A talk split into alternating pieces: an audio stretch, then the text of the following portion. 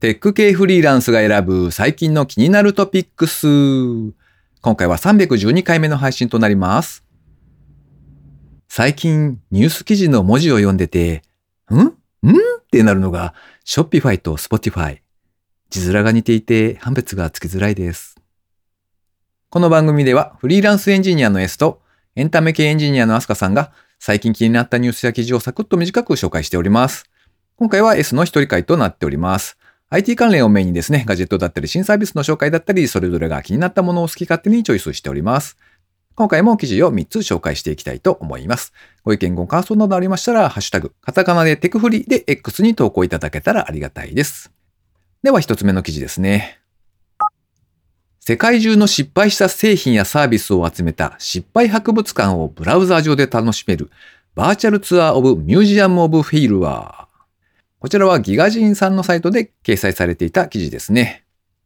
この失敗博物館というものがあるそうでですね、世界中の失敗した製品やサービスを集めたコレクション。これをリアルにですね、巡回展示を実施しているそうなんですね。で、そちらのバーチャルツアーができるサイトというのがあるよという、まあそんな記事ですね。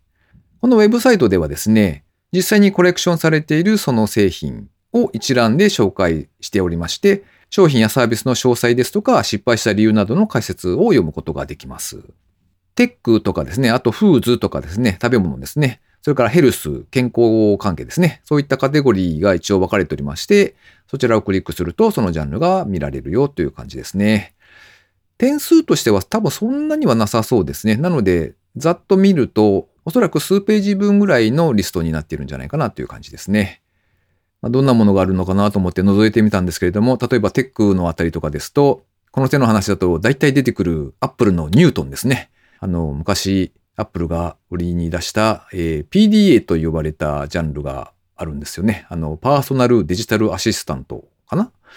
ていうジャンルがあって、まあ、スマホが出てくるもっと前の時代ですね。その時代にアップルもニュートンという製品を出していたんですが、まあ、おそらくは大きすぎたのか、あんまり売れなかったね、みたいな感じだったかと思いますね。あとはちょっと懐かしい 3D テレビとか一時期流行りましたよね。あの、裸眼でなんとなくこう浮き出て見えるテレビが一時期流行ったことがあるんですが、まあそんなのとか、もしくは、これは知らなかった製品なんですけど、任天堂パワーグローブっていうのが載っていて、なんか見るからに未来感が溢れているというか、なんかサイバーなグローブみたいな感じですね。が載っていて、そんなのの紹介もありました。なかなか眺めていると面白いサイトなので、皆さんもご興味があれば一度見ていただけたらと思います。では二つ目の記事ですね。指先でつまむように操作するコンパクトな無線マウス。こちらは PC ウォッチのサイトで掲載されていた記事ですね。クラウドファンディングサイトの幕開けにて指先で操作するコンパクトなマウス、フィンガーバレルマウス i2 が販売されているそうです。販売というか、まあ、クラウドファンディングのサイトなので、支援を募っているという感じですね。えー指先でつまむように持って操作ができるコンパクトなマウスなんですけれども、まあ、一般的なマウスの、なんていうか、頭の部分というか、あの、クリックするところとか、あと、ホイールがあるあたり、あのあたりだけ残して、ザクッと取っちゃったよ、みたいな感じでしょうかね。えちっちゃいので、あの、ノート PC の手のひらを置くパームレストの部分ですね。あそこのあたりでも使えますよと。そんな製品になっております。人間工学に基づいたデザインになっておりまして、あまり疲れないみたいなことが書かれておりましたね。で、接続方式は Bluetooth もしくは 2.4GHz 帯の無線になっております。レシーバーは本体に収納が可能になっておりまして、センサーの解像度はですね、1200、1600、2400、3200の4段階の DPI の切り替えが可能ですね。本体サイズは 75mm×30mm×39mm。重量は 38.5g だそうですね。サイトを見たところですね、現時点では税込みで6512円という金額になっておりました。まだ早期割引が効いている状態でこの金額みたいですね。まあ、確かにあの人によってマウスの持ち方は結構違うと思うんですけれども、まあ、ガシッと掴んでる人もいれば、大体なんでしょうね、親指と薬指とかですかね、あたりでこう挟むようにしながら、手のひらのあたりは設置してないというか、ボディに触れてない状態で使うような人もいるかと思うので、まあ、そういう人にとってはコンパクトな方がいいみたいなのはあるかもしれないですね。持ち歩くのにも良さそうです。では最後3つ目の記事ですね。中性脂肪値がやばいことになっちまった。飲酒しながらダイエットの道へ。こちらは BCN プラス R のサイトで掲載されていた記事ですね。連載記事になっているようです。その1回目ですね。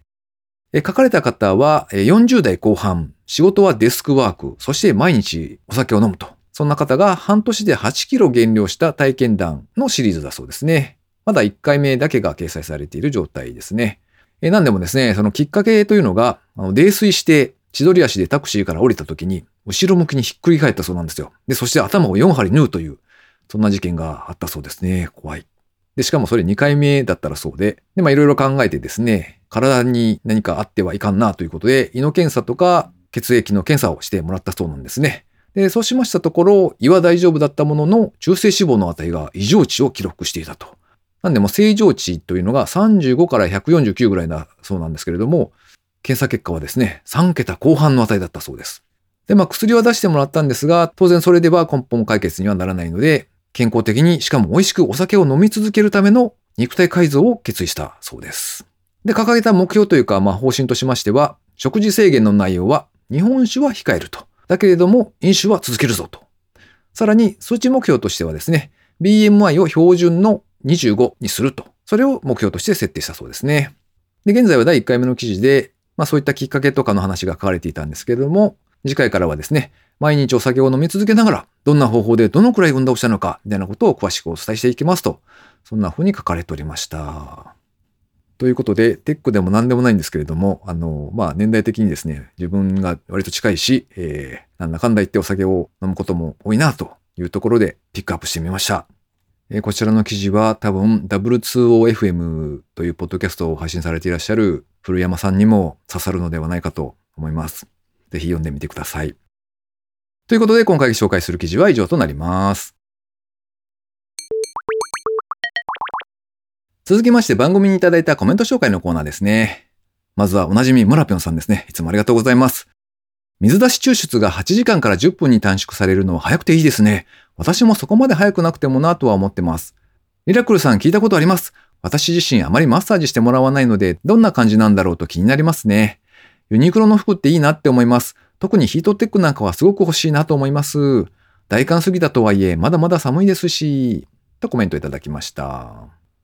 マッサージに行くという人はどうなんでしょうね。割と少数派なんですかね。ね、やってもらって気持ちいいのはいいんですけど、なんというか、まあ、それなりにお金もちょっとかかりますし、なおかつ、効能が長く続きするわけではないので、毎度ちょっと、うーんって思うことは思うんですよね。しかもやってもらってる間に寝落ちしてて、なんか、あれもう終わったのみたいな時もちょいちょいあるので、はい。人によって行く人、行かない人いろいろかもしれないですね。えー、ヒートテックはそろそろ値下げをしている模様なので、えー、一度見ていただけたらと思います。僕も買い足しをしましたね。はい。続いて、青空 FM を配信されていらっしゃるホルテさんからですね。いつもありがとうございます。テクフリ310回拝聴スマートプラグって小型とか細いプラグって意味かと思ったら賢いの方か。笑い。水出しポットめっちゃ気になる。水出しコーヒーに8時間かかるのと、8時間後に豆を取り出さないといけないのが面倒だったので、ぜひ製品化してほしい。毎回コメント読み上げありがとうございます。とコメントいただきました。水出しコーヒーを飲まれていらっしゃるのでしょうかなんというか、ハイソというか、シュッとした感じがあっていいですね。確かに8時間後に作業が待っていると考えると、なかなか使うのも、うーんって腰が重くなりそうな気はしますね。10分でできるようになるやつが製品化した時に、果たしてお値段はというところが気になるところですね。コーヒーは割と最近はあれですね。浅入りというのですかね。フルーティーな感じのものを出すお店がたまにあるので、そういうところで、お、なんかこれ美味しいなと思って飲む時がちょっと幸せな気がしますね。まあ、仕事の途中で一杯ずつのあのドリップタイプの粉コーヒーというかですね、あの、カップにはめてセットしてお湯を注ぐと出来上がるっていうあのドリップタイプのやつですね。ああいうのをよく使ってるんですけれども、あれで美味しいやつというのがなかなかないんですよね。皆様もしおすすめがあったら教えていただけたらと思います。最後に近況報告のコーナーですね。えー、最近は特にイベントがなくてですね、ふと何かあったかなと思って思い出したのは、久しぶりにですね、なんというか、技術書兼ちょっぴりビジネス書みたいな感じの本っていうんですかね。そんなのを読んでおりますね。世界一流エンジニアの思考法というタイトルの本で、牛尾剛さんという方が書かれた本ですね。なんでも、アメリカのマイクロソフトの Azure Functions のチームにいらっしゃる方だそうですよ。でまあ、技術書というよりは、タイトルにある通りですね、思考法ということなので、まあ、どちらかというと、ビジネス寄りな感じはあのかな？未だ多分半分もいってないぐらいかな。なので、全体的には通して読めてないんですけれども、今のところとても良いなと思いながら読んでおりますね。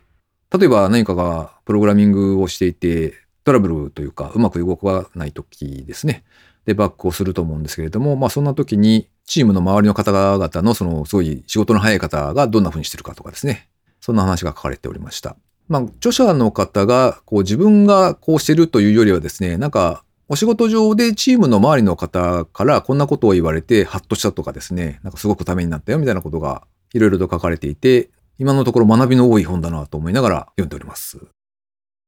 この番組へのご意見、ご感想などを絶賛募集中です。X にてハッシュタグ、カタカナでテクフリをつけて投稿していただくか、ショーノートのリンクからですね、投稿フォームにてメッセージをお送りいただけたらありがたいです。スマホ用にポッドキャスト専用の無料アプリがありますので、そちらで登録とか購読とかフォローとかのボタンをポチッとしておいてやっていただけますと、毎回自動的に配信されるようになって便利です。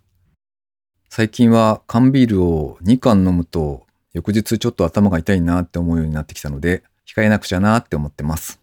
健康第一ですね。うんうん。ということで、今週も最後までお聴きいただきありがとうございました。